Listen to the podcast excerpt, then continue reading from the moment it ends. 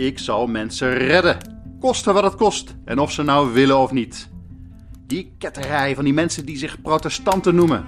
Het is het werk van Satan. Die ons verleidt met valse ideeën. De kerk, de paus in Rome. Dat blijft de enige weg naar God. En het is onze plicht verzet te bieden. En die ketterse zondaars hard te straffen.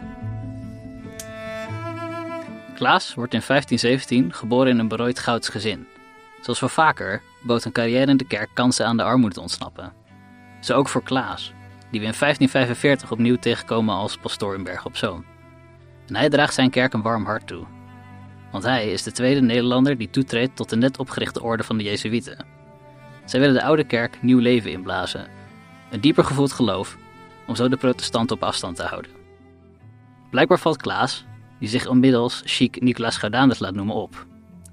Want niemand minder dan de oprichter van de Jezuïtische orde, Ignatius van Loyola, haalt hem naar Rome, waar Paus Pius hem vervolgens aanstelt als gezant van de kerk. En zo raakt Klaas verwikkeld in de religieuze tegenstellingen van zijn tijd. En wel op het hoogste niveau.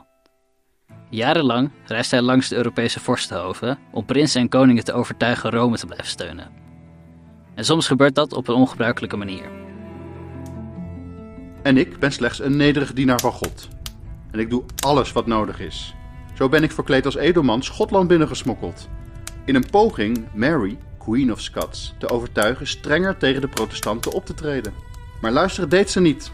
En ik heb het land moeten ontvluchten, ditmaal vermomd als matroos. En Gouda? In de lage landen wordt kritisch gekeken naar de felle Jezuïeten. Ze worden als fanaten afgeschilderd, die naam van de paus en de Spaanse kroon een schrikbewind voeren. Toch bezoekt Klaas zijn geboortestad nog meermaals. En natuurlijk probeert hij hier ook mensen te overtuigen van zijn gelijk. Voor zijn preken zou de hele stad zijn uitgelopen. En juichten de Gouwenaren hem toe. Of dat echt zo is gebeurd? Volgens de Jezuïeten wel.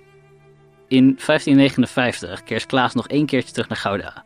Niet om te preken, maar om zijn oude moedertje te bezoeken. Dat uiteindelijk ook Gouwenaren kiezen voor het protestantse geloof, maakt Klaas net niet meer mee. Hij overlijdt jong, op 48-jarige leeftijd. Moe gestreden.